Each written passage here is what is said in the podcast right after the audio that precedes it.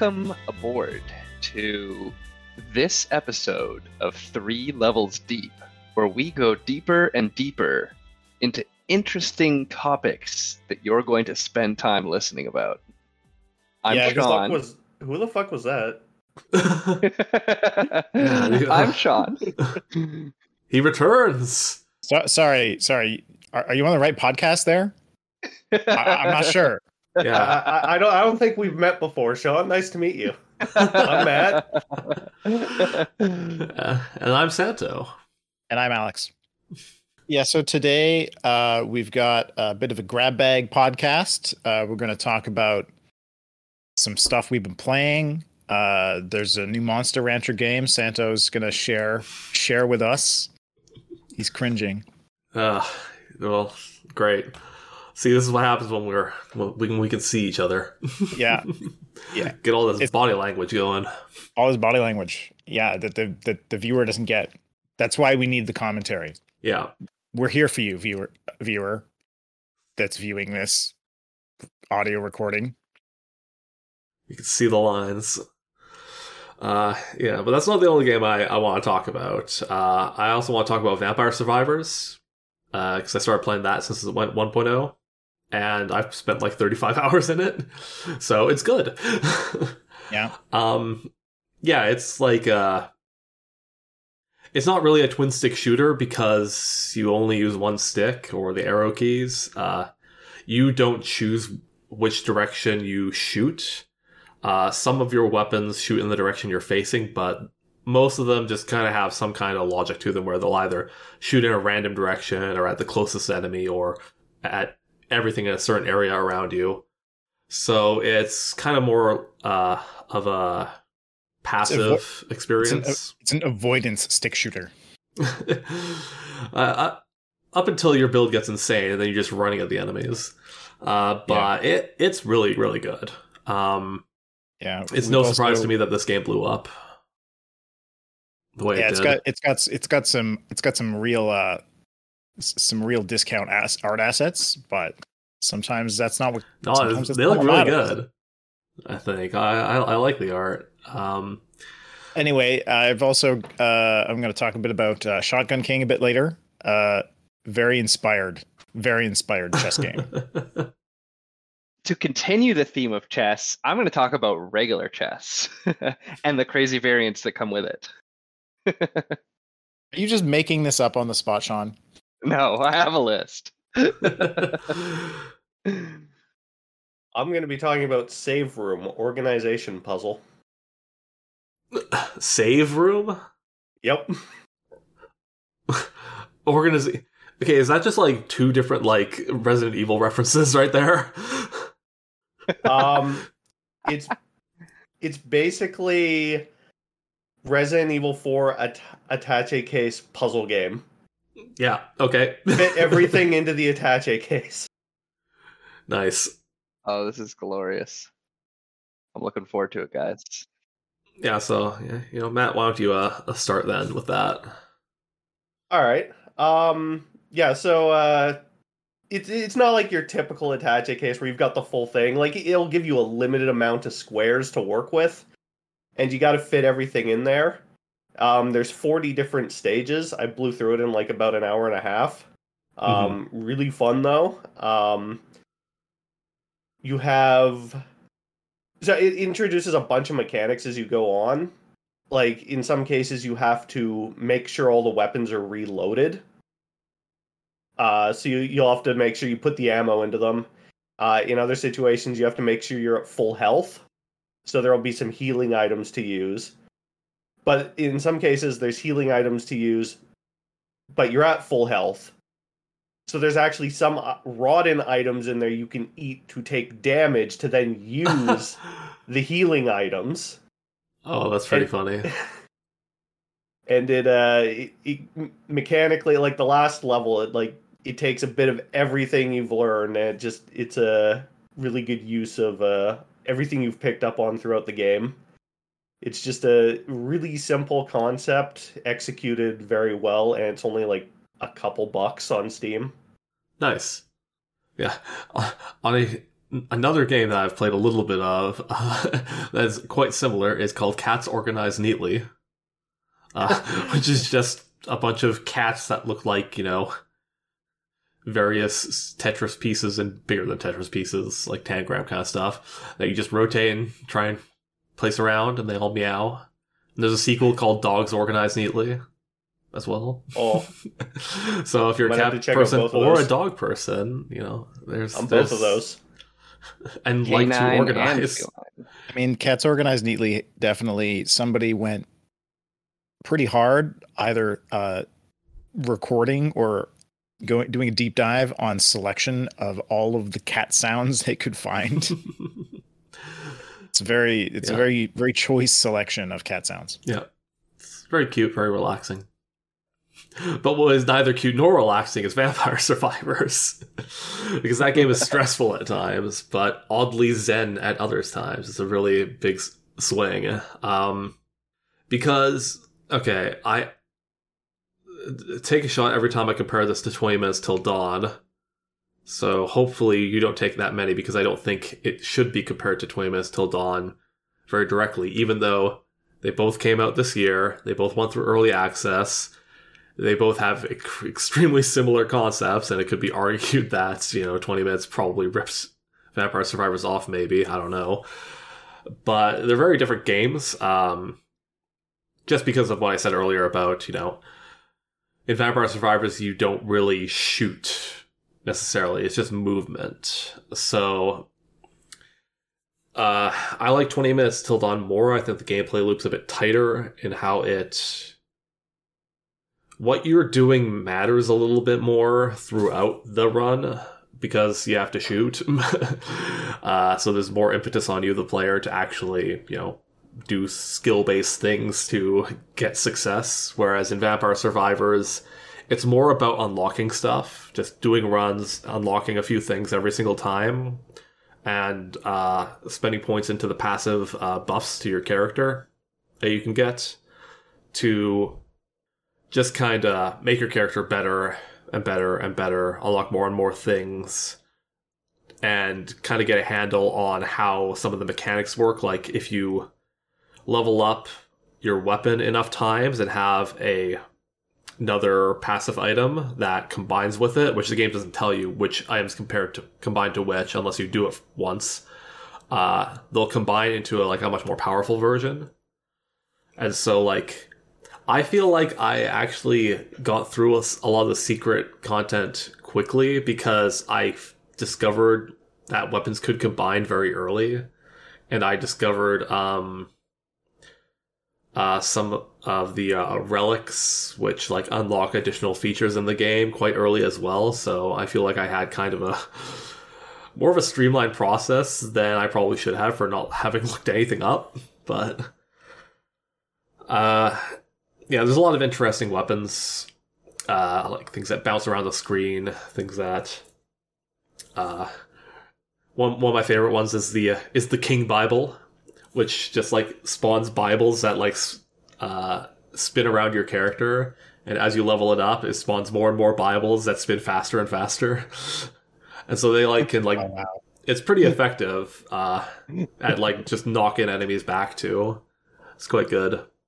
And then when you uh, get the combined version of that, they're spinning endlessly. Like they don't spawn, spin for a bit, and then despawn. So you constantly have Bible.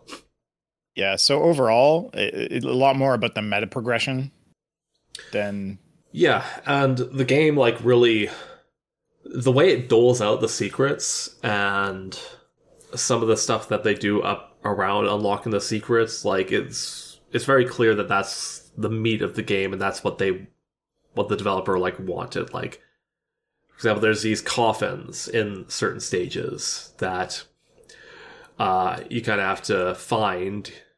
Um, it's not until you get the map that you can like uh, find them easily.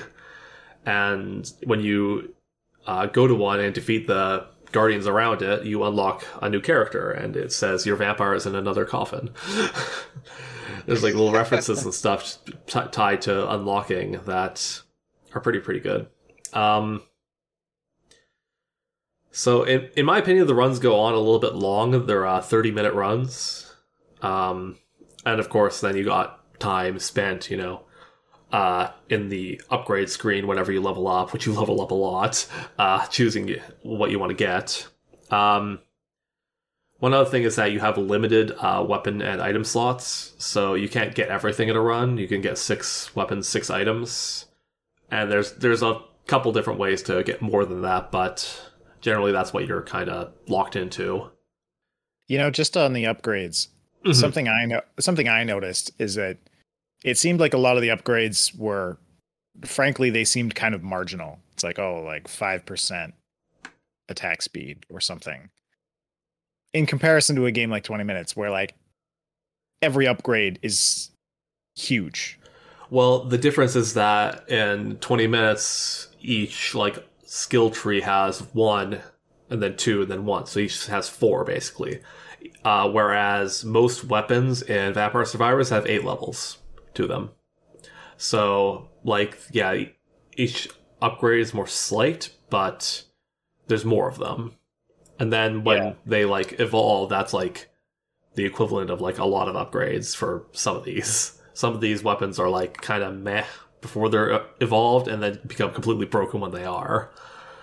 Um, Yeah, So- it just seemed it just seemed like it just seemed like, you know, like you were saying, the gameplay loop's just a bit not as tight.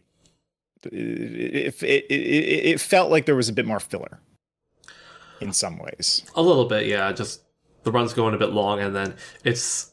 I found it a lot easier in Vampire Survivors to get to a point where you're untouchable, where you just sit sit still and just like do something else and wait for the run to end.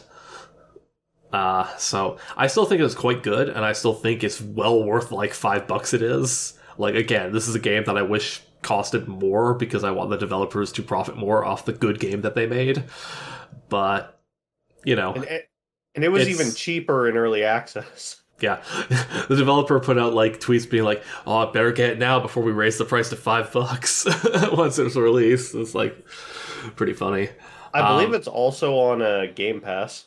Yeah, which is so weird. It's like that's on Game Pass, but so I wonder. I really wonder what kind of uh, payout they got from Microsoft for that. Actually, like how that scaled to the because the release price is so little. Well, and the you know the other thing though is that the fact that it's on Game Pass might also drive sales on other platforms too, because a bunch of people are, I think, more willing to try out a game if they already have Game Pass, Yeah, and then of they course. talk about it. Like it, it would be interesting. like it would be interesting to like see how like an indie game that's on game pass how their sales are affected on steam based on game pass availability that actually seems like it should be publicly available data 'cause doesn't steam publish sale sales Uh, data Not Kind of. really.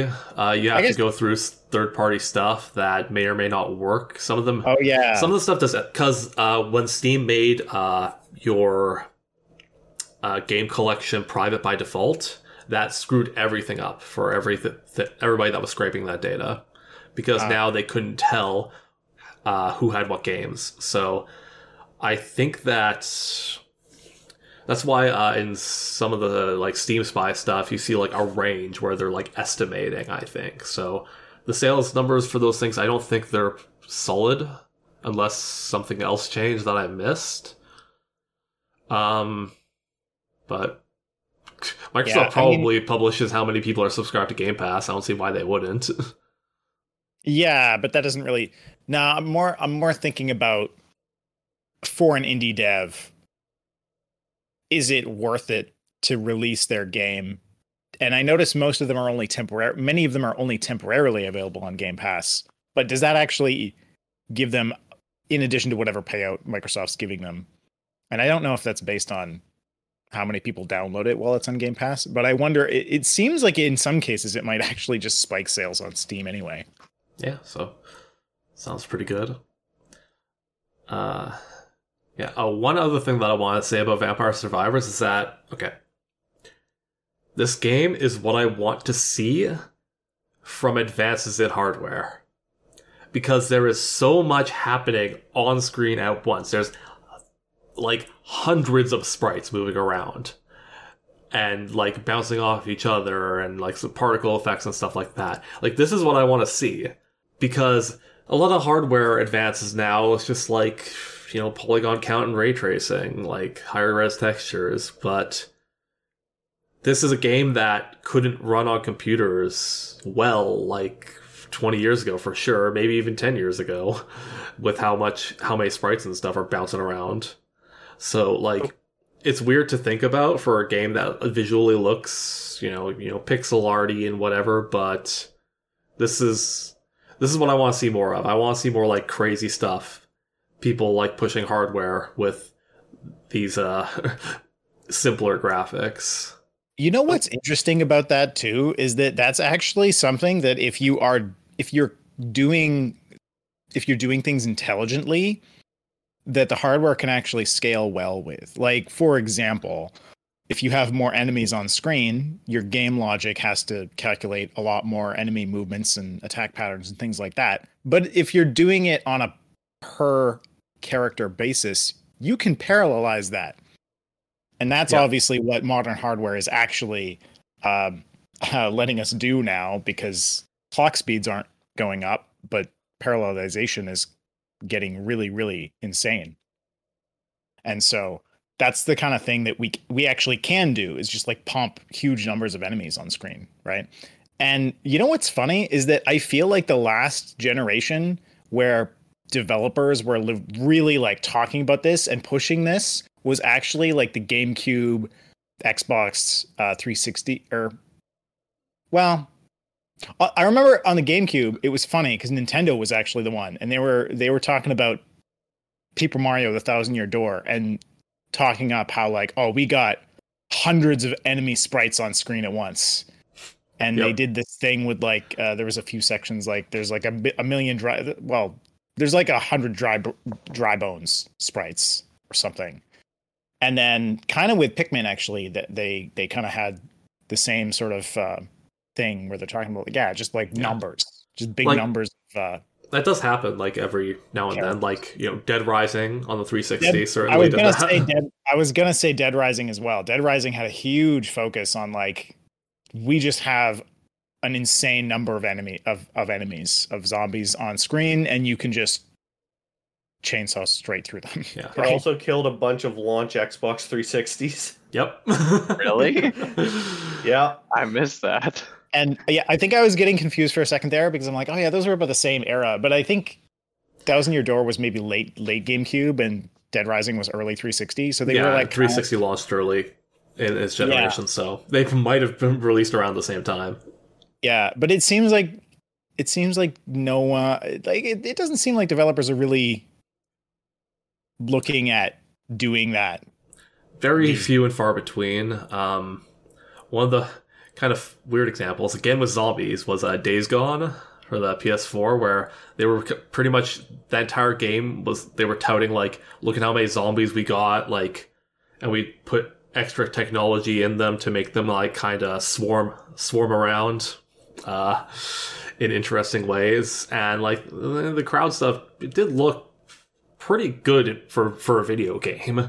It's yeah. the problem is that I don't think many people cared. Whatever. Yeah. Some, some people like that game. I it didn't look interesting to me because I don't care about zombies. Yeah, but I don't general, care about zombies and Sons of Anarchy, which is basically what that game was. yeah, but in general, I think there's definitely a lot of games where actually people have the complaint that like, oh yeah, no, the game's just the game just feels empty because there's not a lot going on. I remember actually I haven't played Cyberpunk, but I know this was one of the things that people mentioned about Cyberpunk is that it feels kind of um, weirdly sparsely populated. Maybe Sean can comment on that. Except uh, for when you do something bad and the police come. Then there's a surprising amount of police in no time at all. but I feel, think that, that feels very appropriate. That does feel that feels about right. Although the uh, the hardware limitations are clearly in play with Cyberpunk. I mean, by yeah. the way, I, I will comment one. I was, one but that's part of the problem, right? Like a lot of developers, big big developers, are all focused on making making things so so shiny that you can't. Uh, very shiny in the case of Cyberpunk with ray tracing. uh, but you know you don't have the actual like you don't have the hardware budget left to render huge numbers of enemies. And then indie games, indie games just like are more focused, I think, on concept more than just like yeah, just big numbers. Yeah. Um, so I, would like to just do a shout out to uh, to Cyberpunk Edgerunners for accurately describing how incredibly crazy the driving physics are. There's one. There's heard several scenes this. in the series uh, where um, they're driving, and uh, the main character has a device which lets him uh, uh, uh, live at basically like 10 times speed. And so you just see the vehicle bouncing around exactly as it would in the game, uh, and and him being an absolutely terrible driver. And the physics of this driving look bonkers. Like you think, okay, this is some anime level shit. And then you play the actual game, and you're like, they're just parroting what's happening in the game. it's great. It's great. That's fantastic. yeah. That sounds great. So basically, now is the time for a sprite-based uh, Dynasty Warriors game. oh man. Yeah, Dy- Uh. well, Dynasty Warriors got away with the, having tons and tons of enemies on screen because they didn't do anything. Seriously, you can walk up to a group of enemies and just stand there, and like a lot of them just won't even attack you. Like it's co- it's a complete illusion. Those games. You, you might get like the odd one just trying to take a poke at you, but Yeah. that's it. It's just it's they're just plow through large enemies um, or large uh, piles of enemies. That's the entire point of those games. Yep. Maybe it's just like, okay, we're just gonna select a random subset of the enemies and they get AI this frame. Everyone else does nothing. There's no CPU budget left. Yeah. Only only a few enemies possess the think function. That was it- that, that was one of my favorite things about um when uh Valve made the Dota 2 AI open source because they didn't want to program it themselves. So they said, "Community, you do it." Uh, I took a look at it, and like the main function was think, where it would think every uh every cycle or whatever. it's like that's that's just funny naming to me, but it makes sense. You know, clever use of that, and you end up getting a, a game like Lemmings, you know, where where they all start walking off I off don't the cliff. think those and- lemmings are thinking all that hard. they don't think; they just do. yeah. Don't think, feel. All right. Uh, so yeah, that's that's all I have to say about Vampire Survivors. You should pick it up uh, if you are interested. you should sink your teeth into it. There we go. There we go. You should you should be on their marketing team. No, that that doesn't work though. Dude, seriously, you the, have to be a the, be- vampire. the bestiary entries no sound like. Sean wrote them. Okay, there's so many puns. okay. It is time to talk about the one game I've been playing far too much of right now. And unbelievably, it's no longer Noita. I don't believe you. You were playing Noita like on At 3 a.m. last night. And let me tell nights you, ago. Two, it was wow, great. I saw you playing Noita two nights ago, and then you were also playing Noita last night. That's right. But what I I- Will play he be more of- playing Noita tonight? Possibly. you're you're very prescient. Um, so chess is the game that I've been playing, and uh, so when I went to Toronto, I went to this fantastic little uh, board games place off of I don't know because I got to it by going underground, and uh, let me tell you, GPS doesn't exist in in Toronto's uh, subway systems, and you quickly become l- completely lost. Uh, but anyways, um, they had many different variations of chess, uh, which, um, if you've played classic chess before, you know what this is all about. But then when you get into the variants, things start to get really crazy. So there's variants that are more like physical variants of the game, where you're actually going to be playing it in person, and then there's the variants that you can play online. Uh, I'm going to save my favorite variant for last. Um, I'm going to first talk about the variant that I tried that made me want to pull my hair out. Uh, this is called Sovereign Chess. And in Sovereign Chess, uh, there are many different colors of uh, chess pieces on the board, and it looks a little bit like a Scrabble board because there are different colored squares. Oh and no. let me tell you, uh, there was a video online explaining how to play it, which I had to pull up in order to be able to play it because the instructions just didn't quite do it for me. Perhaps my brain uh, was not able to comprehend these mere instructions written down. It's like some Cthulhu like language making me lose my mind. Uh, and so the guy starts out with saying on this video that sovereign chess is like real chess uh, or is like normal chess, except with these differences. And the first comment and the highest comment of this video is no, it is not. um, at the end of the day, many people found it to be quite entertaining, but um, the the, the general concept is here is that when you're playing a variant of chess, consider how much more complicated it's making the game. Uh, and uh, if it's making it so complicated that you need a YouTube video to play it, I would recommend that you steer away from this. Um, because so what's happening here is when you move a piece onto a colored square, you gain control of all the pieces of that color. Uh, and you can also swap your king for a piece of another color that you can control. And already the game is already getting out of control. Uh, Santo's brow is furrowing. It gets very complicated yeah. very quickly. yes. it is complete madness, and I don't know how it's so popular. Uh, so if you play Sovereign Chess uh, and you enjoy it, let me tell you, you are a, a a very rare bird. Now, uh, let's go on to the, the variants of chess that I enjoyed the most is one where you're changing the dimensions of the board. I found Mm, yeah. circular chess to be very fun, and that's literally uh, well, they shouldn't really call it circular chess. I think they should call it donut chess because uh, yes, the the, the the board becomes a donut, uh, and your um, non-pawn pieces are kind of backs against each other. Your pawns are uh, to the side, and you're going around in a circle, and it is hella fun. that was that was honestly, uh, it was pretty great. Donut maps are um, great. Donut is one of my favorite Civ maps.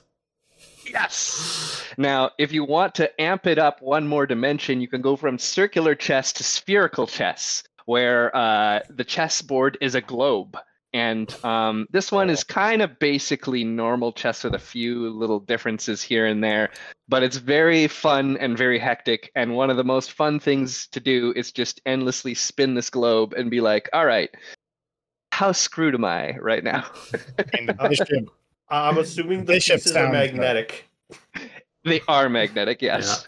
the bishop sounds like it would be extremely powerful Yes. in globe in globe chess. Uh, And, so and the queen, of course. yes, But like Um, the diagonal move seems like it would be like sort of difficult to uh, see on a sphere. yeah, yeah, you can you can pull some sneaky things with with your diagonal pieces there. Um, now moving away from the physical but along the dimensional, one of my favorites uh, that I was just um, doing some research about. I didn't get the chance to truly play this um, with a human. Uh, infinite chess, where you start on the normal chessboard, but the board itself expands infinitely, uh, and your pieces can dart off in just about any direction. Uh, and there's a lot of chess theory that goes into this, um, and uh, figuring out how quickly you can end the game despite there being an infinite uh, playfield for you to navigate on. That one was also um, it, it was fun to learn about because uh, there was just a lot of math and theory behind it. Um, but if you're looking for anything that takes a short amount of time and doesn't make you start nose bleeding from all the thinking you're doing, might want to stay away from that one. Now, speaking of nosebleed, I'm going to go to the most complicated variant of all, and that is five dimensional chess. Yep. And With time travel. Holy Christ on a cracker. no amount of explaining the rules will help you figure out how to play this game. In fact, no amount of playing the game will help you figure out how to play this game. You will become hopelessly lost. Grandmasters who play chess have a fun time losing their minds at this game. Yeah, we were Um, talking about uh, inappropriate uh, tags on Steam earlier, and 5D d- uh, dimensional chess with time travel has the tag psychological horror on it. yes. Yeah. Uh, so essentially, yeah, your your pieces can time travel, and when they time travel, they create parallel realities, and uh, all you need to do is win on any one of these parallel realities. Uh, um, and pieces can travel between those realities um, in a way that will quickly uh, destroy your your own sense of reality. Um, I remember trying it, and I both lost and won unexpectedly. Um, so it's a little bit like uh, Schrodinger's game. You know, your your your ability to win and lose is superimposed uh, upon um, observation. I would say. Now let me skip to the top uh, variant that I would recommend. And um, there's a, a, a chess player on YouTube. You can watch him play it, and you'll see why it's so fun. It's called Duck Chess. Duck And chess. it's duck chess. It's a real quack. Um, so there is a duck piece, and on each player's turn, you start by moving the duck. And this is very important because nobody got shit on this duck. The duck cannot be moved uh, or cannot be interacted with in any way uh, by normal pieces. The only way to interact with it is to move it. And so there is just a absolute constant um, bondugery of of determining your opponent's best possible move and plunking this duck around so they switch the D to an F and scream very loudly at you and be like, "God damn it, that was my only good move." So the duck's Uh, just a physical obstruction on the board. That's right, a movable physical obstruction. wow, I, I can't believe they turned chess into a cover shooter. They did. and it, it's astoundingly fun. Um, yeah, uh, and and you can play this variant online uh, easily if you if you go to uh, any online platforms, and definitely definitely worth the time. Um, it makes it fun because anyone who's even a beginner at chess will understand, you know, what is the biggest threat here, uh, and how can I use this duck to absolutely make my opponent start swearing at me. Um, and uh, uh, online watching grandmasters play against each other you can actually watch their veins pop out of their heads uh, it's pretty great Sean, you should get into combat chess. yes Where, you know, you determine the the game on the battlefield and the battlefield. Where you throw Oh. hands. oh yeah now one thing that i noticed is when i looked at the uh, the history of computerized chess. There's a lot of chess games that actually did exactly that. Well mostly it was just crazy animations. So you know the chess pieces as they're moving across the board you know the queen would whip out like a flamethrower or curb stomp her opponent with her with her high heels or whatever crazy animation that the animators could think of using the technology at the time. Um, definitely it makes the game longer whenever they have these uh, animations thrown in but um, very entertaining to see how the most simple of games uh, could be massively blown up in animation budget and time spent uh, developing such a simple game. Um, and uh, yeah I, I would say that one of the things that really uh, got me hooked on trying to become better at chess is actually how useful chess theories are at other areas of your life. Um, there's been many area, uh, there's many, there's been many a time that I've been having a debate uh, with uh, someone in my life, or um, negotiating something in the workplace or uh, with a customer service agent who's being difficult. And one of the various chess tactics or strategies will pop into my head at that moment and uh, inspire me to say or do something that will um, uh, move things along in a much better direction.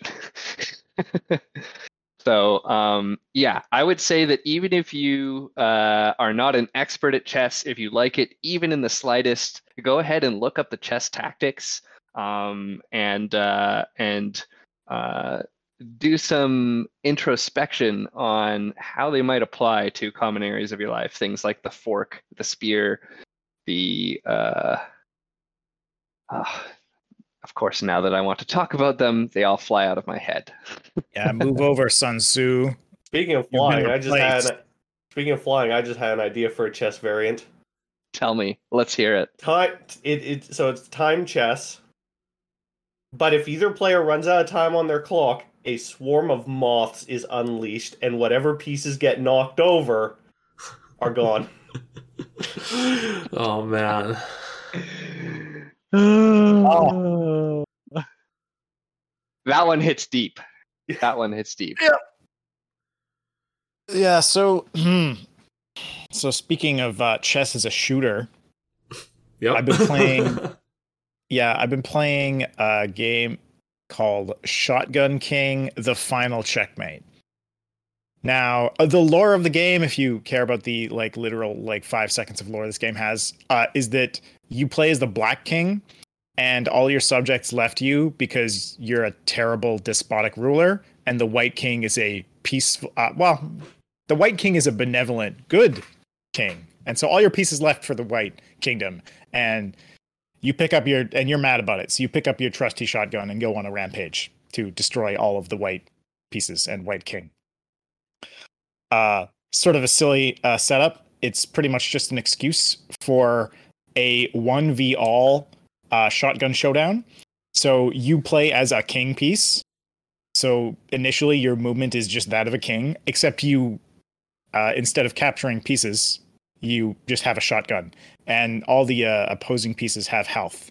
It's like I think a pawn has uh, th- three, three health or something, but then the king has quite a bit more health queens have like five health rooks have five. So the, the pieces are stronger in different ways as well like knights uh, have so there's a turn counter. Knights move every other turn so they move quick. Uh, but something like a rook does not move every other turn.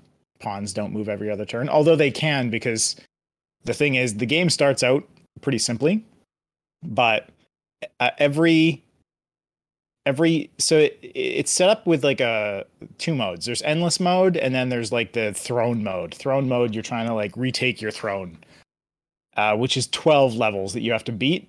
And then the 12th final level is sort of a special level because you face off against a gigantic white king that takes up like eight squares of the board or something. A novelty size king. novelty Yeah. size king yeah. And every floor you clear you get one upgrade and one sort of downgrade. Or rather you get an upgrade and white white gets an upgrade.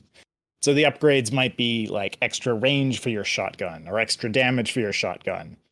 Or uh, they might be things like uh, you get to hold more souls. And what a soul is, is that when you kill a non pawn piece, you actually get that piece's soul, which gives you the ability to move like that piece. Uh, so if you kill a knight, you now have a knight soul and you can move like a knight would instead of like the king, which is really, really important for getting out of jams, uh, especially as you get later into the game because. Uh, like I said, each floor you clear, you get an upgrade, but so does white. Now, a lot of those are extra pieces for white, but a lot of them also give extra abilities. So, for example, there it, there might be one that now means that pawns can move in all four directions, which, if there's a lot of pawns, is an absolute nightmare. If there's uh, a lot of uh, pawns as well, you know, there's things that reduce the turn timer so that units move faster. Um, you might end up in a situation where white has three queens on the board, uh, like Oh, no. base. Yeah, like there, there, there, there's a lot of stuff that ends up getting really, really dangerous. And then on the hard, and then uh, on the harder difficulties, you lose some of the abilities that help you. Like On normal, you get two shells in the chamber of your shotgun. On hard, you get one. Uh, on very hard, you don't get souls anymore by default. You only can get the soul uh, ability via an upgrade from clearing a level. So there's a lot of like kind of cool upgrades and and sort of enemy upgrades, and they kind of synergize in interesting ways too. Like there's one upgrade where you get an extra turn if you kill a knight but there's upgrades for white that give white more knights. So it's actually if you get the upgrade that gives you extra turns on knight kills, but then white has more knights, it kind of like lets you it lets you do things a little. It, it's a bit easier in that sense. So it, I, I like the way it, it it plays with this trade off thing of oh, and you get to choose between two sets of upgrade downgrade sort of sort of thing. So it's a it's it's a it's a simple it's a fairly simple game. Other than the fact that it's basically got upgrades, it's still basically just chess. Chess with a shotgun, a weird turn system, and upgrades. It's, Now- it's really really fun though. Uh, like if you if you like chess, it's worth it. I think it's worth trying. It's it's super it's super weird, but it's it's actually quite fun. Also, Is- I, I I find that I I like to play it really fast, and I'm always making really dumb mistakes that I would never make during an actual Yeah. chess game. What I learned from watching you play this is that I should play you in speed chess sometime because I I have a feeling I might do well. Uh, yeah. Like, oh way, god, yeah. Go go ahead, John. Um, so in Shotgun, in Shotgun King, if I'm correct, um, multiple pieces can move on on white side, or is it only one at a time? Uh, so the way it works is that every piece on the white side has a uh, a cooldown of their sort of like turn. So, for example, the knights have a two turn cooldown, and when the cooldown like reaches zero or or I can't remember if it increases or decreases, but the the when the cooldown like fills or empties or whatever it's doing, it uh, they move, and so every single knight will move every other turn. Now they don't all move in sync though. I I, I think it just like kind of randomizes how full each piece's uh, uh, movement gauge is. But you can be in a situation where like the the white has like 12 pieces on the board and eight of them are moving on one turn. If you know they just happened to fill up their meter all at once which does happen and it can be quite it can be quite bad for you because if you have the uh, opponent moving say like two rooks and a bishop in the same turn or maybe a queen in there as well it like the ai like intentionally just tries to spread out the pieces to just try and checkmate you. Like it does a pretty good job at at doing that as well if there's a lot of pieces. Yeah, and I, I, I I've sometimes made oh. Yeah, it's important to mention the uh, lose condition, like how you get checkmated, is uh, if you get put into check and you end your turn still in check, you'll lose. Uh, so there's a couple fun things about this where if you're only being checked by a single pl- piece, you can try to shoot that piece to get yourself out of check, and you know it's a shotgun; it has a spread, so that's not always guaranteed unless the piece is like right next to you. Uh, but oh yeah the, the spread's like really and the spread's pretty fun because there's there's uh there's upgrades that affect the spread so there's upgrades that narrow the spread and upgrades that widen the spread and depending on how much damage you do the way that damage actually works is that every point of damage is an extra bullet coming out of the shotgun so if you have lots of damage high spread can actually be good Yeah, it's a fun Hmm. dynamic.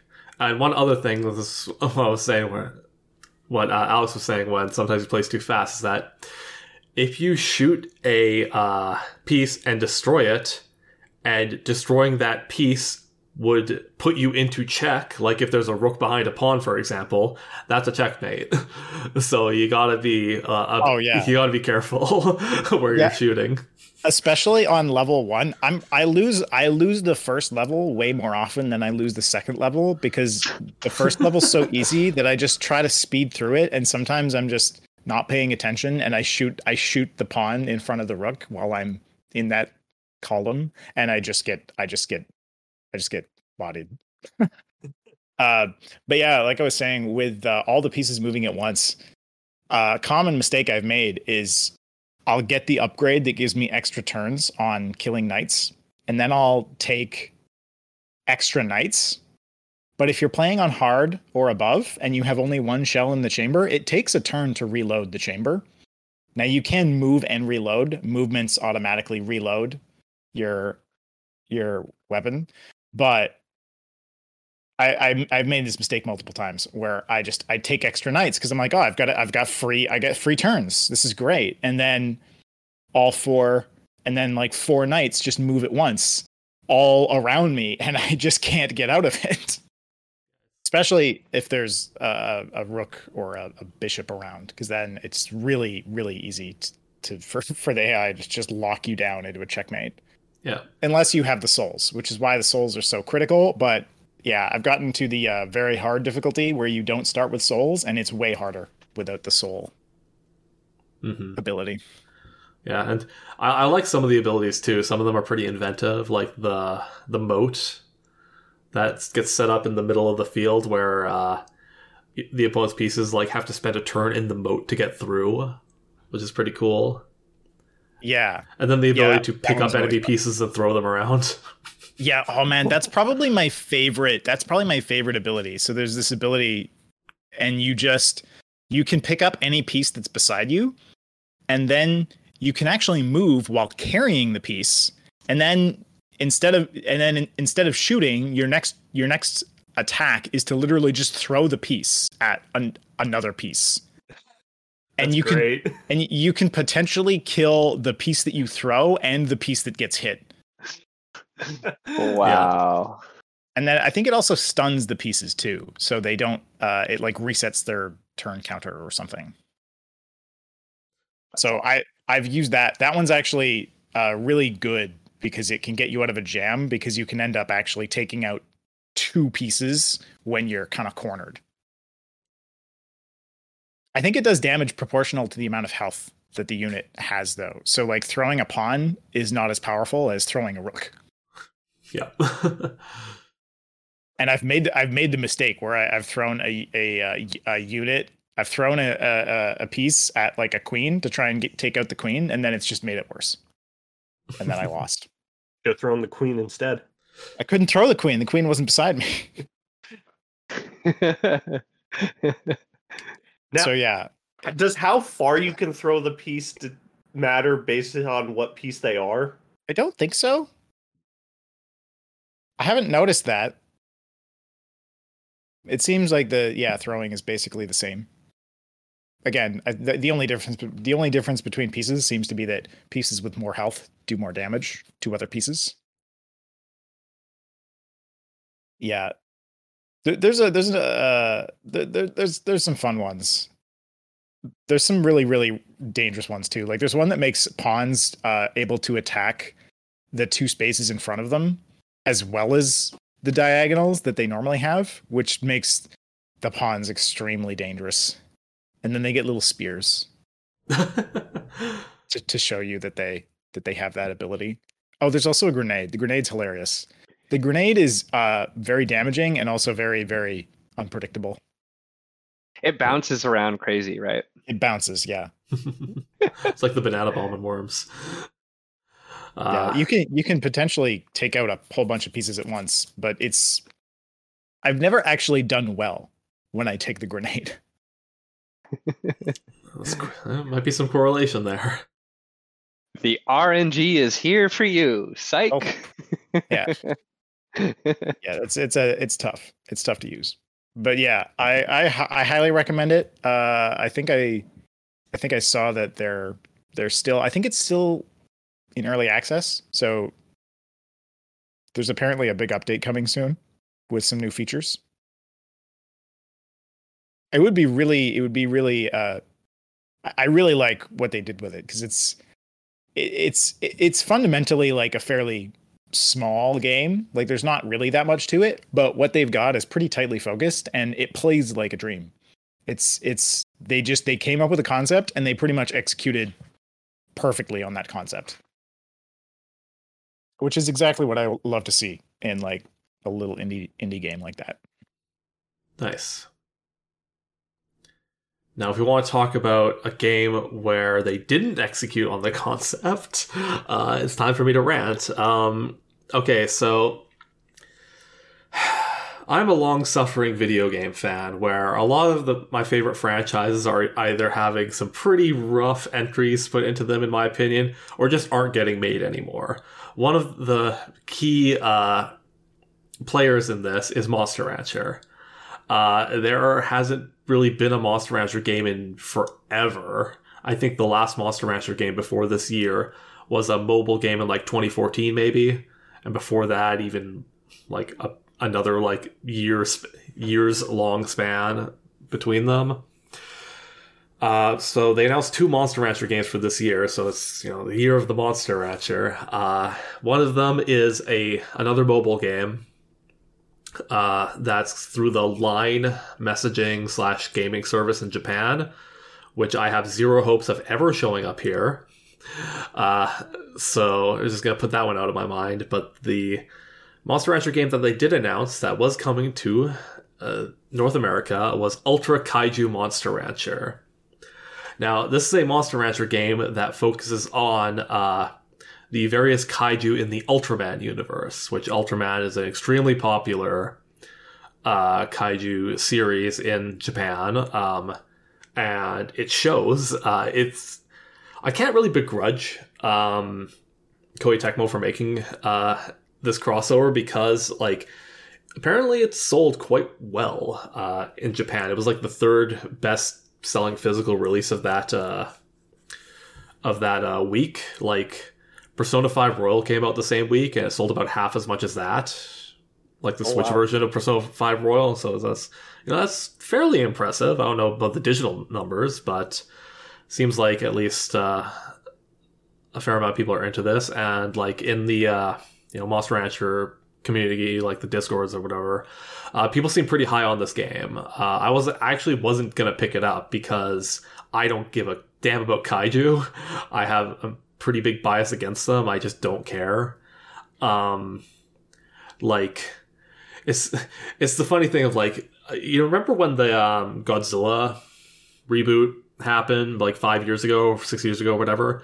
And most people, when they talked about that movie, is like, "Oh, you gotta hear it. You gotta hear, you know, Godzilla's like shriek with like the crazy speakers or whatever." And it's just like, but is the movie good? Like people were talking about that moment more than if the movie was actually good or not. So it's like, whatever. Um, But so, think of the Foley artists. yeah, think of the think of the poor sound engi- engineers that had to make that sound good.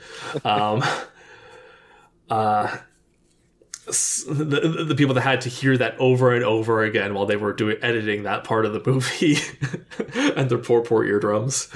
Uh, so I was kind of like lukewarm on picking it up, uh, in part because of the like my bias, but people seem to like it, so I did pick it up. I actually streamed about it for about six hours. Um, and okay, well,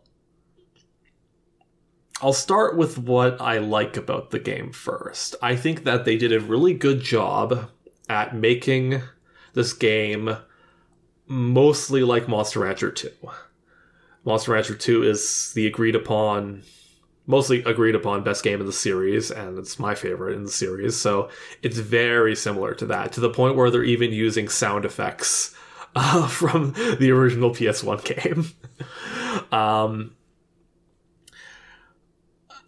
the game it does f- feel authentic and i'm not the person to be able to judge this but they put in a lot of like the kaiju cries and shrieks and they you know sound just as grating as I think they do, and they do it a lot. um, and they do a few interesting mechanics like instead of having you know training drills that you do you have training drills that you do but in certain locations and by doing a drill over and over again in particular locations that location becomes your kaiju's territory. And so they get like extra bonuses for uh, training there. So it kind of has this like territory like territorial uh, nature to you know these gigantic monsters which is kind of interesting. And sometimes enemy kaiju will try and like uh, jump into those uh, areas to kind of take over your territory, reduce your territory score there, and so you have to fight them out, uh, which is pretty interesting.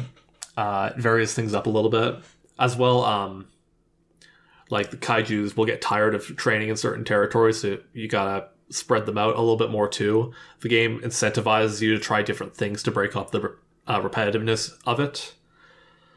Um, however, it's the repetitiveness of it that's I think it's its biggest flaw. Um, Monster Rancher is a game of repetition. Like basically, you generate a monster and you have about three hundred to you know 400 or whatever in game weeks of just raising your stats and battling.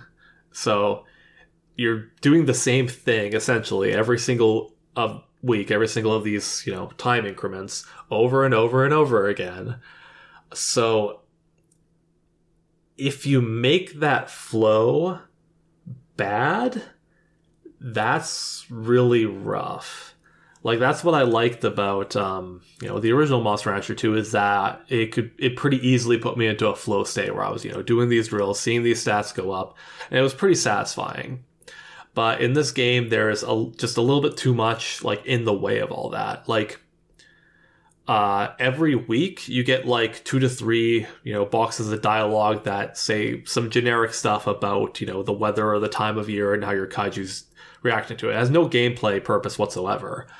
But you know, you start seeing rep- repetition of those after like the first year, and that means that that's an extra you know three dialogue boxes that you have to click through every week of your, you know, my first kaiju lasted 200 weeks. So that meant that those were 600 dialogue boxes I had to press through over this kaiju's lifetime.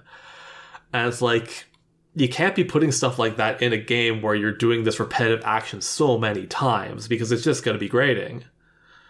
There's a fast forward button that fast forwards through dialogue. However, it resets every like every so often, like really quickly. Like you can't just turn on fast forward and have it on all the time. You have to turn it on it'll fast forward through that chunk of dialogue, which doesn't help all that much, honestly. Um, they did weird things where this is a really big nitpick, but um, where you can skip the kaiju's training drill animation still takes a little bit too long for like the animation part of it. But then what shows you like the stat increases, those disappear really quickly. And I want to see those. That's the entire point of me doing these drills. If I'm going to spend any time uh, waiting on information, that's the information that I want to wait on. See what increased, how big, and where I ended up. Because that's important for starting out. Like, I want to know be able to pick up really quickly, like what my kaiju's good at and what's not.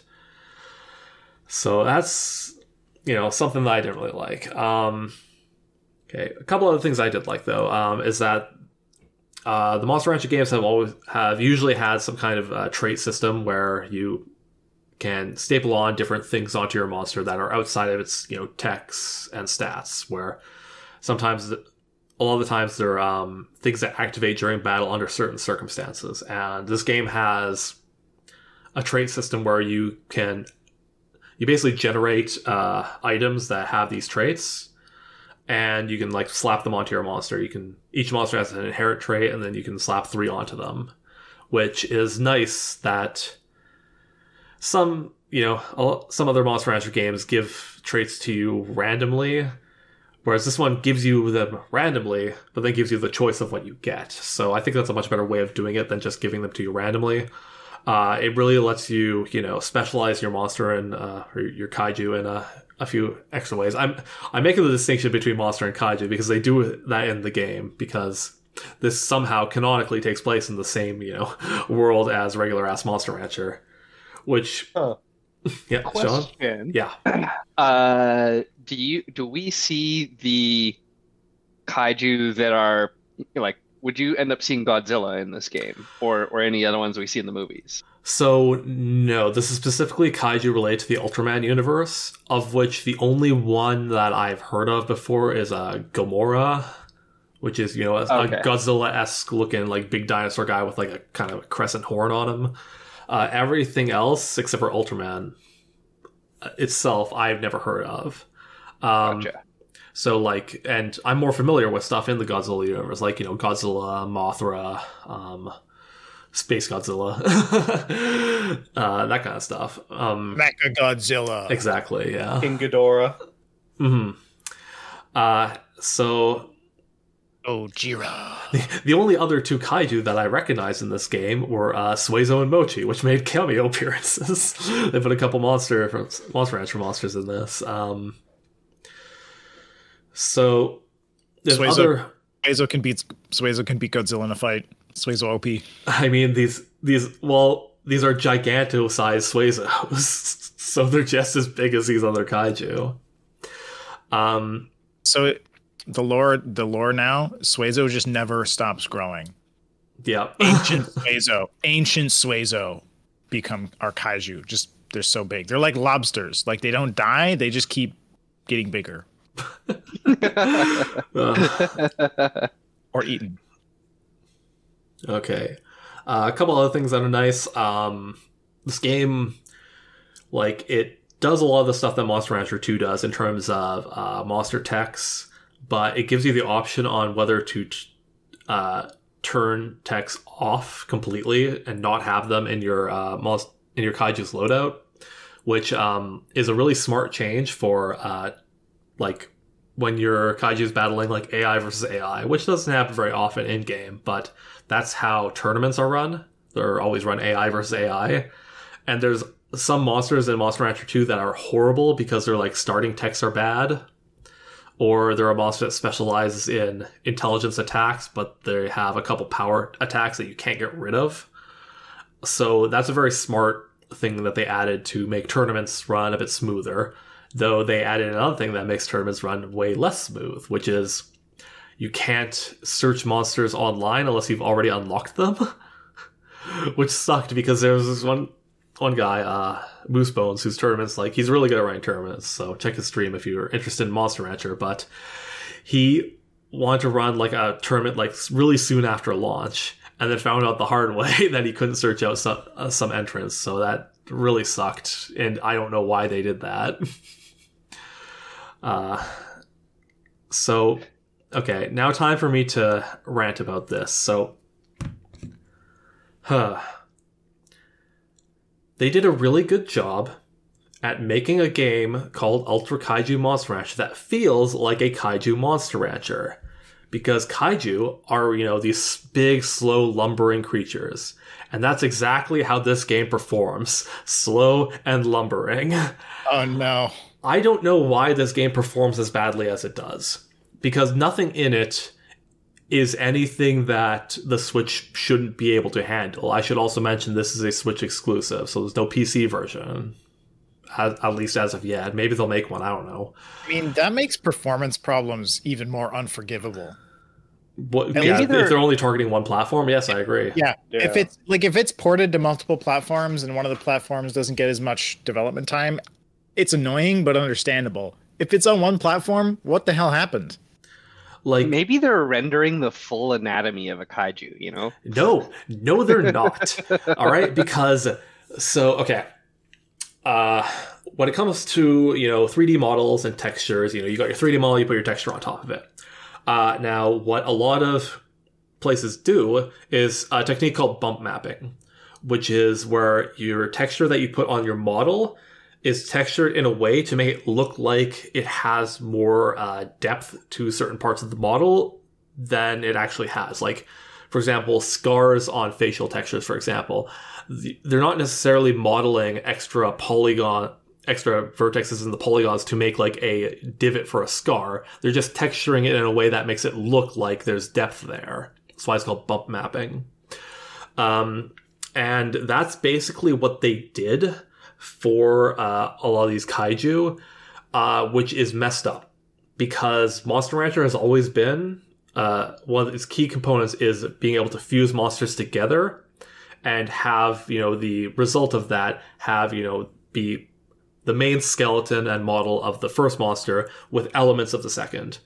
Uh, now, in the older, you know, even in the older PS1 games, they actually changed the models, sometimes in fairly significant ways. This is one why I love Monster Rancher 4 so much, is because a lot of the models are very different.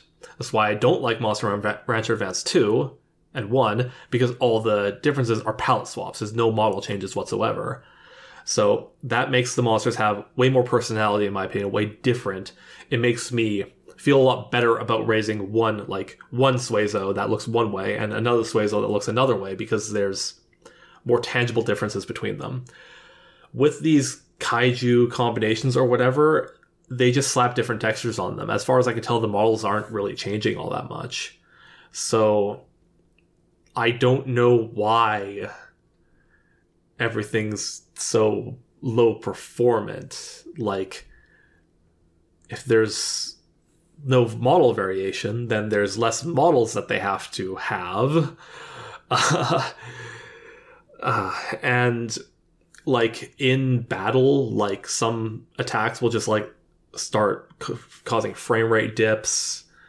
Uh, on ranch, stuff will start causing frame rate dips. Like there's constant frame rate dips in a game that like it again, it's weird to me to see games that run worse than you know their PS1 counterparts a long time ago. I know about the PS1. The PS1 wasn't a, actually a great system when it came to tech.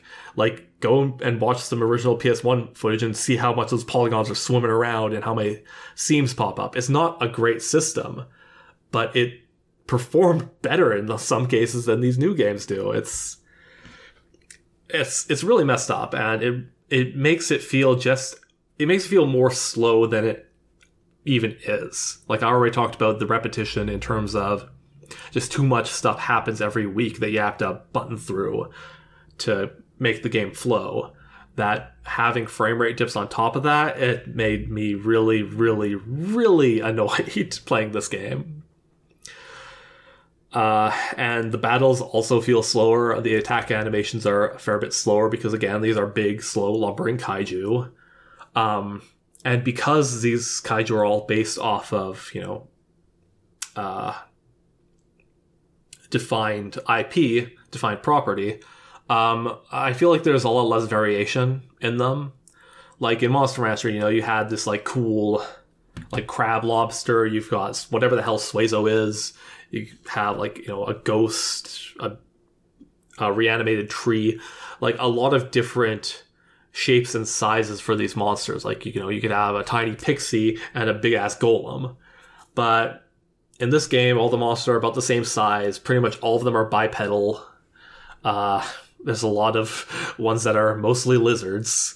Uh, so there's less variety there, and if it I didn't really get too attached to the monster I the kaiju I was raising or any of the kaiju that I saw all that much. There were a couple ones that looked kind of cool looking, but for the most part I was pretty tepid on them. So if I'm not attached to the actual monsters themselves, if I'm not attached to the actual gameplay, then I'm not attached to this game at all.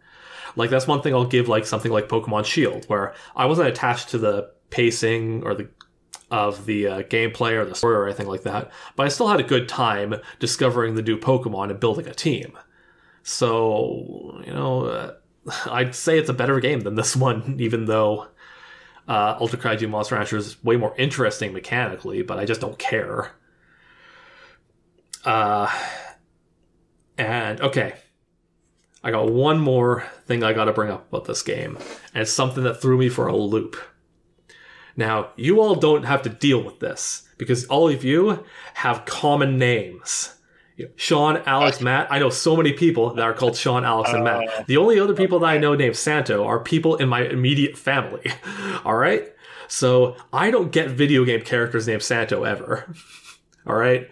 So whenever I hear the name or see the word, it like kind of throws me a little bit because I think it's about me. Maybe that's extremely egocentric or whatever, but I'm going to base it off of the fact that I don't have a particularly common name. So, of course, the one video game that shows up with a character named Santo is fucking Ultra Kaiju Monster Rancher, where the guy who runs the mon- the Kaiju shrine is named Santo. And it's just like the first time it showed up, like you don't see the portrait of the guy. It's like, oh, hello, Santo. I'm like, what's going on here? I don't think I put, did. I, did I put my name into the switch? I I, I know I named my uh, my uh, rancher character something different. What's going on here? Is there some psycho mantis going on? I or know, right? The game Nice. knows you too well. I see you like Fire Emblem. uh, like I, and I was curious about this, so I looked, and this is this is how like not showing up the name Santo is. There's not a single trainer in any Pokemon game that's named Santo. Uh, th- think about that for a second. Think about how many Pokemon games there are and how many trainers there are per Pokemon game. Not a single one. There's a Santos in the, one of the battle towers, but Maybe if we ever get a uh, Italy region. yeah, the only Santo I get in Pokemon is in is there's the one this one like Great British Bake Off looking jabroni in one of the episodes who owns a Mime Junior as his only Pokemon named Santo. I was like, come on. Talk about representation. I got I got zero representation in my name in these video games. So if there's any game developers here, reach out of the box with your names. Don't just go with Bible names, damn it. uh, oh, and as I want to do, I forgot to talk about some. I I take notes. All right, I take notes for these podcasts, and then forget to talk about some of these notes sometimes. Um, I do have to talk about um one of the ways that you can generate monsters in this game because they put in the CD database from uh, Monster Rancher 1 and 2 DX, but only in the Japanese version for whatever reason. What? They didn't What? put it in the English version. I don't know why. Why not? That's bullshit. I, I have no idea. But so they put in a password, like keyword system, like they have had in the advanced games and the DS games. But they also let you generate kaiju from NFC uh, enabled things, except for amiibos. Those don't work. What? yes, this Nintendo Switch exclusive thing doesn't work with amiibos. Oh, Probably because they would have had to get Nintendo approval. Is my is my guess. Uh, like maybe you know amiibo stuff. Like you can only get Nintendo uh things from amiibos. I don't know. I don't. I don't know a lot about third party amiibo support. Like the most I know is in know. Skyrim, and you get amiibos and you get Nintendo stuff from that. So I mean, I know that I know that third party like you don't need proprietary code or anything like that to read the uh Nintendo Amiibo NFCs. I've I've, I don't I've, know. I've, I've dropped I've, I've read some NFCs on my phone. I was just messing around with it. yeah, I don't know what's going on with that. But that's actually um the reason for that is that um I mean, they're They're- they're probably it's probably that they were con- they're concerned that like they don't want Nintendo like Nintendo's so litigious that I wouldn't put it past some company to be worried like oh if we put amiibo support in Nintendo might be upset if it doesn't like lead to actual Nintendo properties. yeah. How But- has Nintendo not made their own version of Skylanders with amiibo support? I know that's what immediately what I thought was going to happen. The what? That's because that's because Smash. I don't know. that doesn't count. All roads lead to IP. Yeah. The amiibos have always been like weirdly neglected. oh, Nintendo. Nintendo implemented something that got weirdly neglected. Yeah, I know, what a surprise. Eh, Like online multiplayer and experience. the- remember the vitality sensor? No. no. I, exactly. I remember. I don't even remember what console that was. That was for the Wii. That was for the Wii? Yeah. What? Jeez, I thought it was gonna be like DSi or something. I'm like, they showed it. They showed it at E3 and then it just never came to fruition. Yeah. Oh, Yeah, but the reason why this game uses NFC stuff is that actually there's like a bunch of NFC based Ultraman stuff in Japan. And so like some of that stuff actually will get I, I'm pretty sure I haven't actually verified this, but it should give you like the same stuff. Like if you put like, you know, some kind of NFC f- figure that has a, you know, a Savenger on it. You'll get a Savenger in game. is this Ultraman universe like really popular in Japan or something? it's extremely popular in Japan. this like I I this Ultraman I- is like the original Japanese superhero. I kind of like have to wonder if maybe this is just sort of like a like just a shameless cash in. I wouldn't say it's shameless because, like I said, I do think that they did. They did a. Again, I can't. I can't like be an expert on this, but it feels like they, uh, you know, did things authentically. Bit of a rushed cash in, maybe. I mean, the performance yeah, issues well. especially sound like the game just got rushed out the door. Yeah, it's like you know a niche thing. Like I, I Monster Rancher itself has also always been a lot more popular in Japan than any other part of the world. So, this, like I said, this makes complete sense why they did this. I'm just worried that they might continue to go down this route instead of making proper ass Monster Rancher games. Come on, man. Kamen Rancher. That- that- that's just po- that's just Pokemon now. They're putting you on a motorcycle. Pokemon they, Rancher. They oh decide no. they decide to be like, okay, Kamen Rider and Yu-Gi-Oh! 5Ds. That's our inspiration for this gen.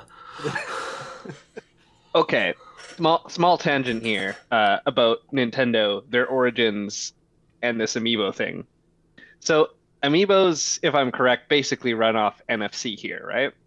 Yeah. Yep. so my correct. question is, if Nintendo started as a trading card company, why did they not make um, uh, trading card amiibos like official? They ones? did. They did. Animal. There's a whole set of Animal Crossing uh, amiibo cards.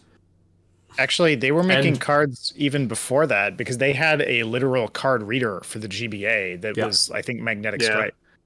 And I, I believe if you got a launch copy been- of They've been trying. You just haven't been buying. Yeah, I think, and I think if you got a launch copy of Pokken, you got a Shadow Mewtwo amiibo card, which would just allow you to use him early in the game. Because if you beat it, you just unlock him anyways. Yeah, okay.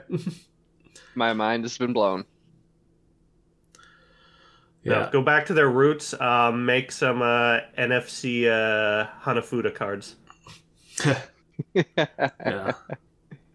So, okay, that's that's mostly what I have to say about Ultra Kaiju Monster Rancher. So, I think if you like if you like Ultraman, I think this is a good I think you should buy this game just because it'll expose you to Monster Rancher as well. Um, and it seems all right. Uh, if you like Monster Rancher, you'll probably like this game. Uh, if you're more patient than I am, basically, it. I don't know. I'm getting cranky and impatient in my old in my older age here. older age. I'm 31. Uh, where like I, I've always considered myself a very patient person, but l- lately these days, when it comes to entertainment, you, I'm I'm getting really impatient about stuff now. Uh, but uh, so well, one, I mean, companies should just be releasing releasing like polished products. yes, they should. That's like, but that But that's I guarantee does this game wasn't given a budget. like the most, like the one and two uh, re- remakes was they've got so many things wrong with them in terms of uh, polishing up that they could have done that they just didn't. Like I can find uh, if I hit random, I can find monsters that are uploaded with uh, Japanese characters in the name, but there's literally zero way for me to search for monsters using Japanese characters. I have to search via a like alphanumeric key that I ha- would have to get from the person who uploaded the monster. So there's just Ugh. weird stuff like that where they they just didn't try, and like they put it in text and this is just me ranting about Monster Rancher One Two DX now, but they put in like typing text entry when you're in the shrine to generate monsters. So you can only type in using your keyboard. You can't like navigate around uh, a uh, thing to choose characters, but online you can only navigate around things to choose characters. You can't type in like the names of monsters that you're trying to find. So it's just a complete shit show that's going on over there. Like they clearly maybe there's a couple passionate people over there that care about this, but with the scope that they're setting out, with how many, you know, models and kaiju that they had to make for this game, clearly they need more passionate people on staff and a budget. Because it it it just doesn't work for me. But that's a me. Pro- that's partially a me problem. We, we got to get those uh, AI generated 3D models, God. unlimited art assets. That's, that's there. There we go. again, like I don't want to like be too negative here because a fair amount of people do like this, and this is a niche franchise that I believe in voting with my dollar, so I bought the damn thing. Uh, but IGN Japan gave it a 10 out of 10. I don't know why. but again, IGN. that just goes to show you that, you know. IGN hasn't Japan, been reliable Japan for just, a very long time. Japan's just built different. they they like they like those mechanics that I do. Uh, so uh, this did want me to explore a bit of a tangential topic, which is, um, you know, sequels and spiritual successors. Like, what should they do? And like examples of good ones, because there's plenty of spiritual successors that fall flat on their ass. The biggest example I can think of is Mighty Number no. Nine. Yooka-Laylee. Oh yeah, I forgot about Mighty Number no. Nine. Yeah, that's because um, that game was that game looked awful. It looked so bad. Uh, and they they did themselves no favors with the marketing for that game. Like that's just a game that just like didn't that just didn't work. I think the game had an achievement for watching the backer credits, and it's like four hours to go through those credits. Oh what? my god! What? That's achievement worthy.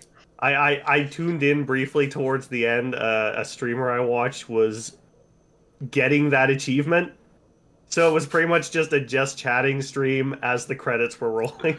Oh no. oh, four hours. Yeah. But I'm trying to think of like spiritual successors that have done it right.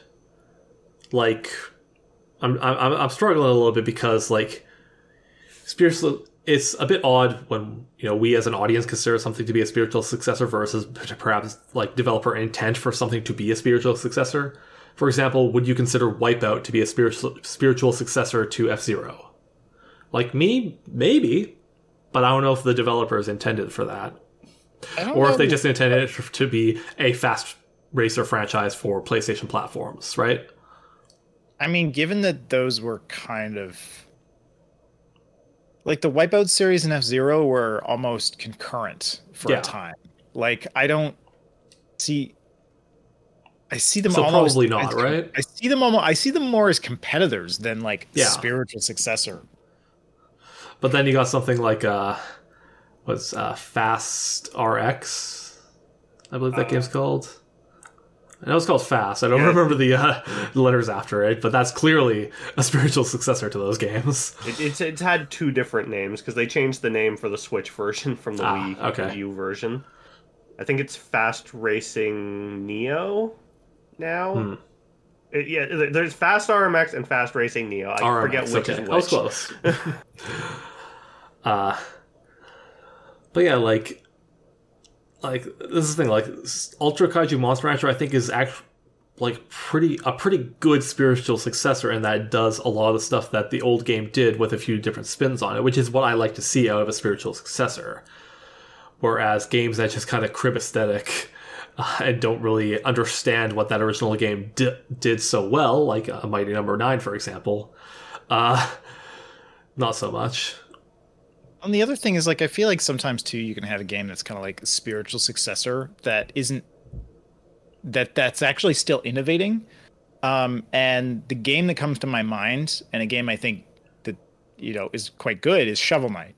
And the developers of Shovel Knight were very explicit that it was based on things like Mega Man for the NES. They made an Uh, entire game around the uh, down stab in Zelda 2. Yeah. Yeah, uh, yeah, they made I mean like in some ways the game's really about that whole mechanic, uh but a lot of it's also really harkening back to that that style of platforming. And it's it's obviously different. It's not a Mega Man game. You don't shoot really. Like you I guess the magic abilities kind of Well, count. that's, that's what I'm saying about Zelda 2, because Zelda 2 also had, you know, town sections uh, and, you know, action, sec- action sections. So, Yeah, I guess it's kind of yeah. In some ways, it's more of like uh like spiritual successor, uh, spiritual successor to like side-scrolling NES games as a Yeah. class. yeah, like it's it's a genre game, game more than like a franchise successor. Yeah, yeah, but at the same, but you know, I mainly I just pointed out because like the developers were also very clear that they're in this sort of uh game tradition, so, so to speak, and and they considered it that way. And even there were like li- decisions decisions around like trying to limit themselves to what the NES hardware could do that we've discussed before, and they ended up actually Cheating a little on- bit, but they they they they fudged it a little bit to make the game play better and look Yeah. better, uh, which I think is the right move. totally. Like Yeah. they used the, they used the limitation to get w- i- i- where they wanted to go, and then realized that the artificial limitation was actually holding them back in a way that they didn't need anymore. So, hmm uh, yeah, and uh, yeah, other other like spiritual successor done right. Yeah, I had a way harder time thinking of these than I thought I would actually. So like the the closest thing that comes to my mind is Wargroove, and Wargroove, Wargroove is clearly an Advance Yeah. Wars game.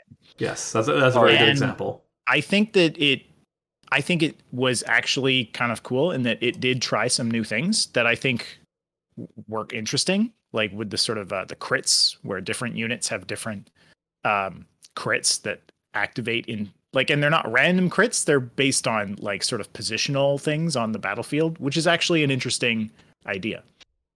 Uh, and it's an idea that Advance Wars had never, I think, done even anything remotely like that before.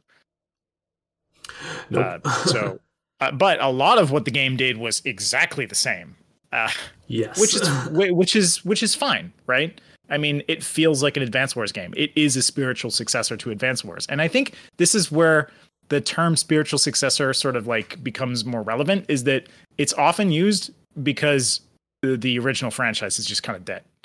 yep. And I mean, I know that there's that Advance Wars 1 and 2 remake thing maybe coming out eventually, uh, but Wargroove came out at a time when the series was completely dead in the water. Yeah, when that wasn't And even announced yet. So When that wasn't even announced yet, and Nintendo had never said anything about it for like five years or longer. seven years, seven, ten, Yeah. I don't know. Because before Uh, that, before War, but like before the, I suppose even today, the last Advance Wars game was just Advance Wars uh, Days of Ruin on the DS. So that was a while ago. That was two uh, Nintendo uh, internet store closings ago. yeah, but like I think what a spiritual successor needs to do right is that it needs to feel like the thing that it's that it's that it's doing and uh, that it's trying to succeed. I guess Not- right? not- like Even just that, it doesn't need to feel like it. It needs to feel how like you remember it. Is more what it has to do, I think. Because you know, go back and play Advance Wars One. It's uh, there's some things about it that aren't are, that aren't great. Like, the newer the newer units uh, introduced in the next couple of games really helped balance it out a, lot more, and some of the maps are pretty pretty jank, yeah. Oh, and and well, the I mean, CO balance was extremely jank.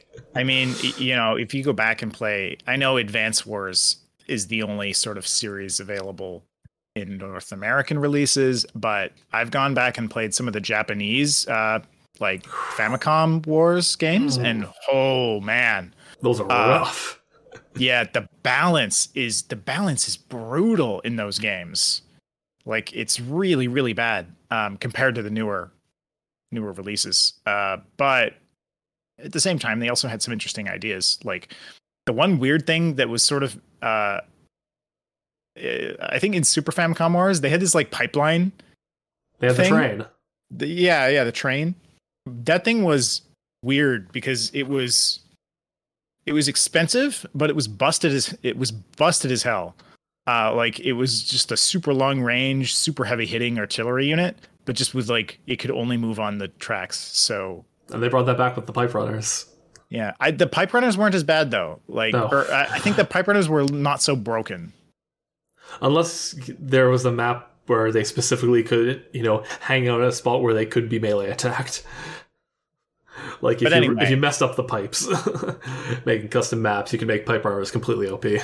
But yeah, like I think I think the ideal spiritual successor though also also does innovate in some way Mhm. because if you just make the same thing as what was made before, it's mo it, it's mostly just not going to actually end up being that good because I find a lot of the time we, a lot of things that are quote unquote spiritual successors like they often lose they often miss some of the sort of I don't know. Like there's something missing in the especially when it's like a totally different sort of setting or something like that. Like I, I find it's it's very common that it just doesn't feel right. Eh, I don't know.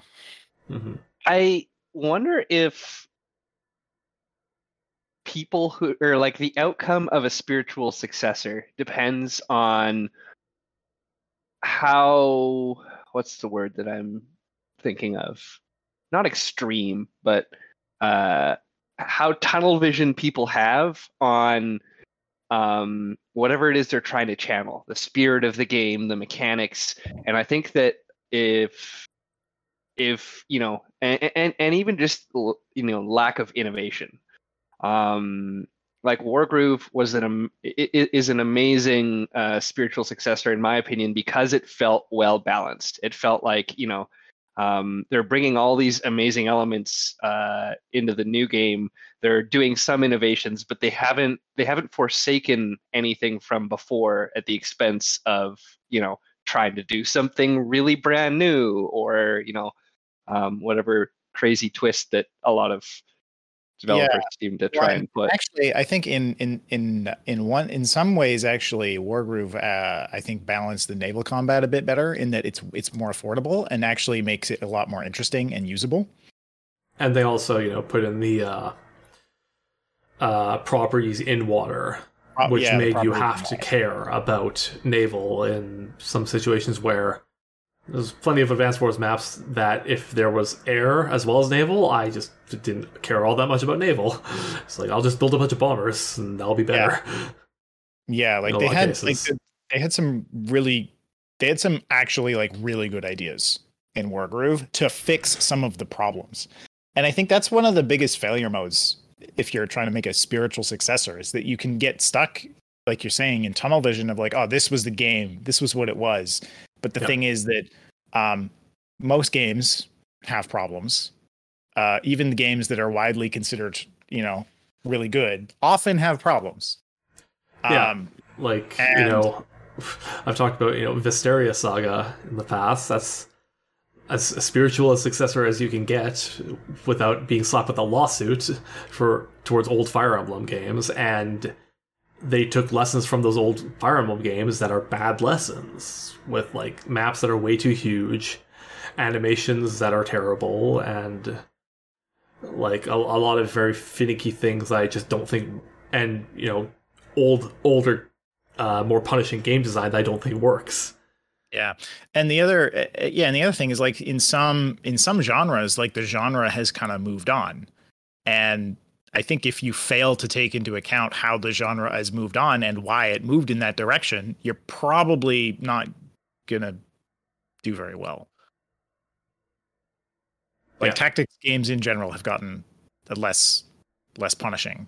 Um whether that's good or bad, that's the way that Yeah. the genre has moved and if you try to make a like brutally punishing tactics game people probably aren't going to buy it Well, not that that's or, or it's not even going to be good i don't know or fun yeah, that's the thing. Uh, yeah, but and then there's also the question of just like straight up, what should a sequel do? Like, there's such a fine line with the sequel having to, you know, stick to what the original game was versus make it fresh enough that it's actually interesting. Where, you know, I, in some ways, like I get why uh, there's a lot of sequels that don't change enough. I pine for the days of the NES sequel. That's just com- almost completely different from the base game, but still Zelda somehow, 2? yeah, but still somehow ta keeps some core elements of it still. Zelda 2. Zelda 2 is like one of the biggest examples, obviously. But like Castle Castlevania uh, to Simon's Quest, like that pre- that started having you know the you know Metroidvania esque gameplay where you know you moved around this big map, this big world, and you know backtracked in some cases to do things that you didn't do previously. And the first Castlevania game was a straightforward action platformer, and the Castlevania 3 and 4 were straightforward action platformers. So, uh, like, some of that stuff I kind of wish was still a thing, but you just don't get that nowadays. Yeah, you don't get Mario 2s anymore. I mean, that's well, no. Here's the thing: you get actual Mario twos. you get lo- lost. You get the lost levels instead of getting a reskin Doki Doki Panic. Oh, I wouldn't want a have reskin Bob- Doki Doki Panic. We wouldn't have the Bob-omb or Birdo I know. without Doki Doki Or Panic. Sniff It. so weird. Skin. Yeah, Ah, Sniff Sniffits needs to show up more. They don't show up enough. I love Sniffits, Yeah. but and then you get stuff like, you know, one. Of, Actually, go ahead, Alex. actually, you know what's funny? Just talking about the Mario series, like Nintendo actually is just like constantly trying to reinvent their enemies.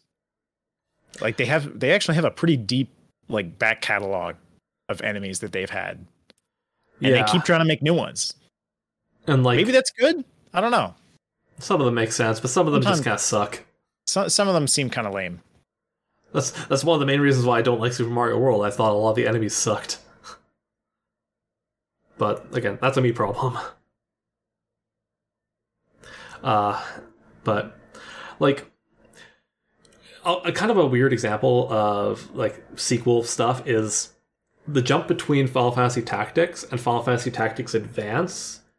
Uh, Advance is a very different game than the first one, the f- in like so many different ways uh, where the first one is this like socio-political slash religious epic of tale of backstabbing and uh, a ton of different themes going on. That's you know dark and gritty and well, I would say dark and gritty. I mean, people get stabbed, but uh, it's it, it's medieval. Let's call it that. medieval fantasy uh, with like some pretty deep mechanics and a lot of weird stuff going on. Final Fantasy Tactics Advance is an isekai. it's a it's about a group of a group of what look honestly look like elementary school kids, not even high school kids, getting sucked into a book that takes them to a, the Final Fantasy world.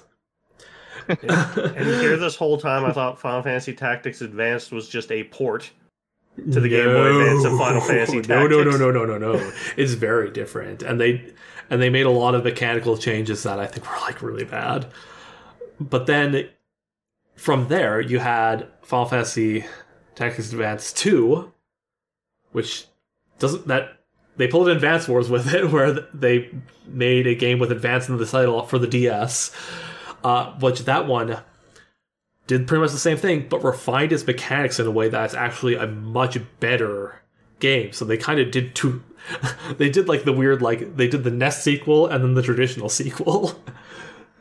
um, but yeah, Final Fantasy is actually one of those series that I think does sequels really, really well because they change a ton each time. Each game in the mainline series takes place in an entirely different uh, realm, entirely different world. They have to do their own set of world building, but they have these constants, these keystones that you can return to, like, you know, Chocobo and the magic system and all that stuff. Goals. Yeah. Moogles, Cactuar. which have gotten Tonberry. more and more annoying as time has gone on. as they've gotten more and more mascot charactery.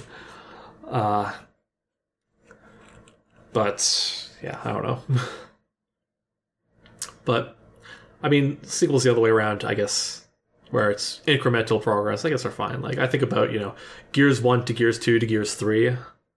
Now, like Gears Two introduced the Horde mode, Gears Three perfected Horde mode, and like they the the campaigns for all those games are you know really similar in terms of mechanics. Like not a ton change, just like a little bit more weapons, a little more impressive set pieces and stuff like that. But the, that's a reasonably solid set of sequels in the modern age, I guess. Can't speak for four and five though. Not this time. Yeah, well, they pulled a reboot, so I, mean, I have yeah, no idea like- what that's gonna be. It's probably gonna play the exact same as those other games. Yep. But yeah, like, you know, making sequels in general, there's this tension between, you know, if you don't change the game enough, you're just making the same game with different levels. And if you change too much, eh, you have a pretty good chance of just making a crappy game. Yeah, Like- and like, I, there is no series I can think of that has exemplified this more than Sonic. Okay, I, I love. Okay, I want to be clear. I, I I love the 2D Sonic games, but they are all basically just level packs. Like the the the 2D Sonic game formula is pretty much exactly the same in every one. Maybe like, oh, you can play as Knuckles in one of them. That's that's cool. That's different. That's not a lot. That's not that much different.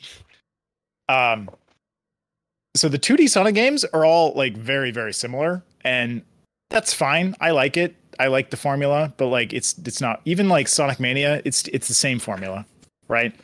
Um, there were some games on the DS like Sonic Rush, same formula.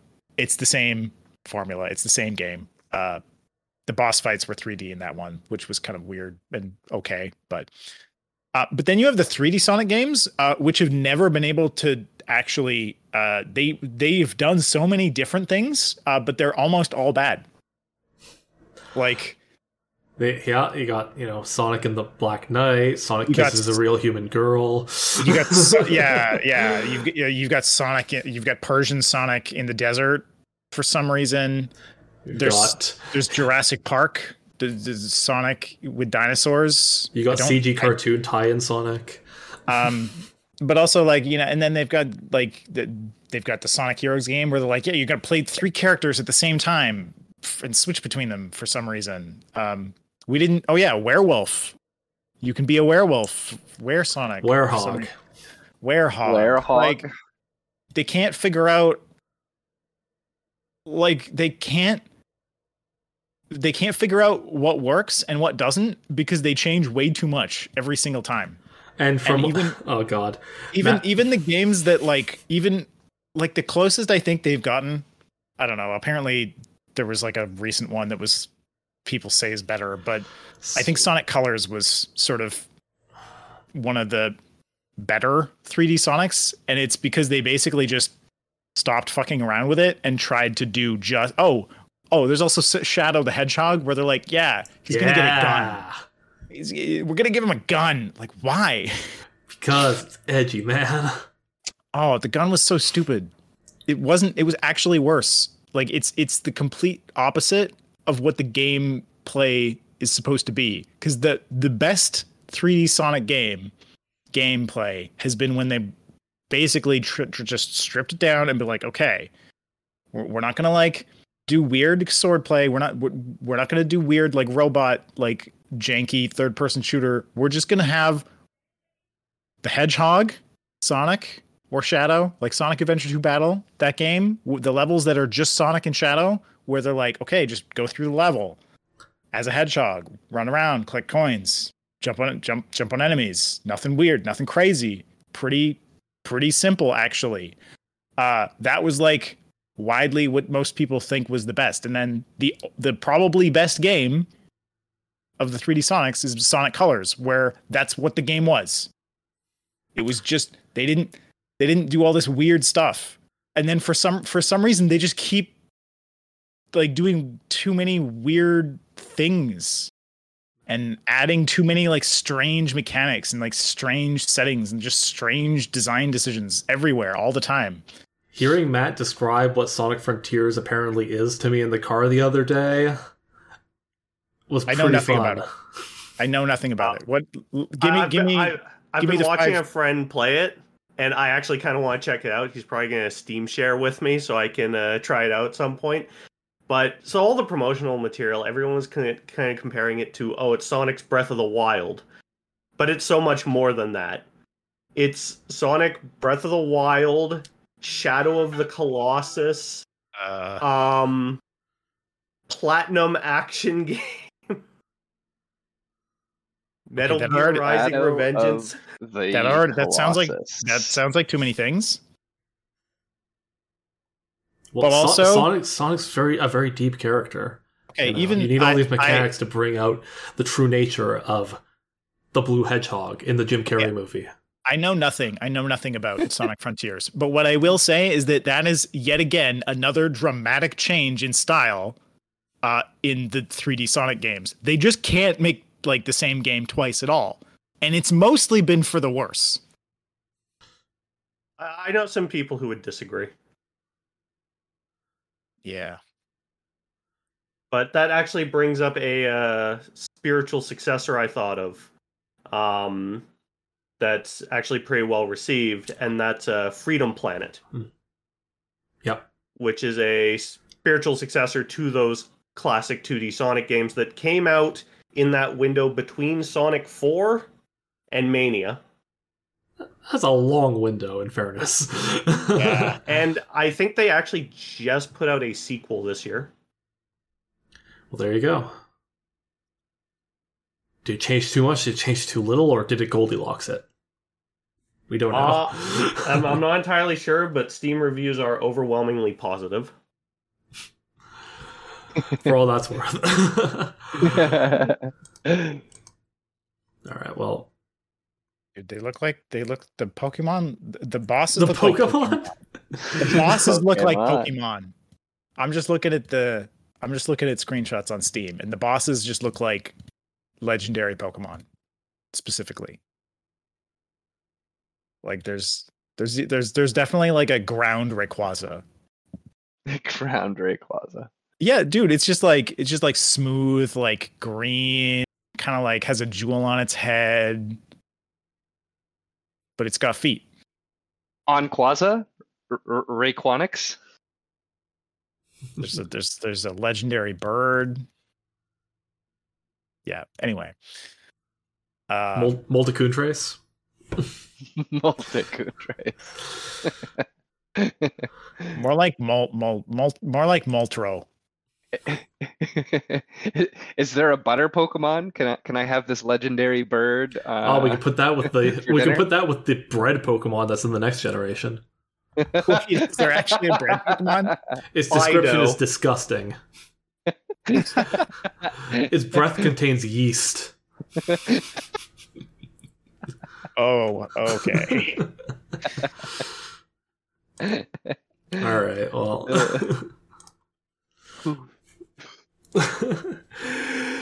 All right. I think that I think it's time to wrap up here. Uh, yep. if you're interested in getting into contact with us, uh, as always, you can email us at three levels deep at outlook.com, or if you're watching this on YouTube, leave a comment. Uh, you can also DM us on Twitter for however long that ends up staying up. And when Twitter's gone, you can try screaming into the void. And if you yell loud enough, we might be able to hear you. Light being the key word. There's a there's a non-zero chance that we might hear you. I will guarantee that screaming into the void will be a better experience than Twitter, though.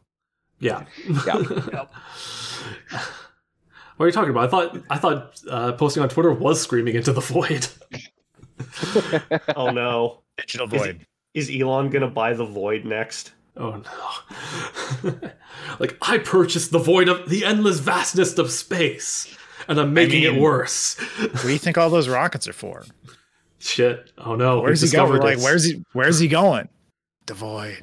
Oh. All right. Well, yeah. As always, thanks for listening, and we'll see you another time. Time. Time. time.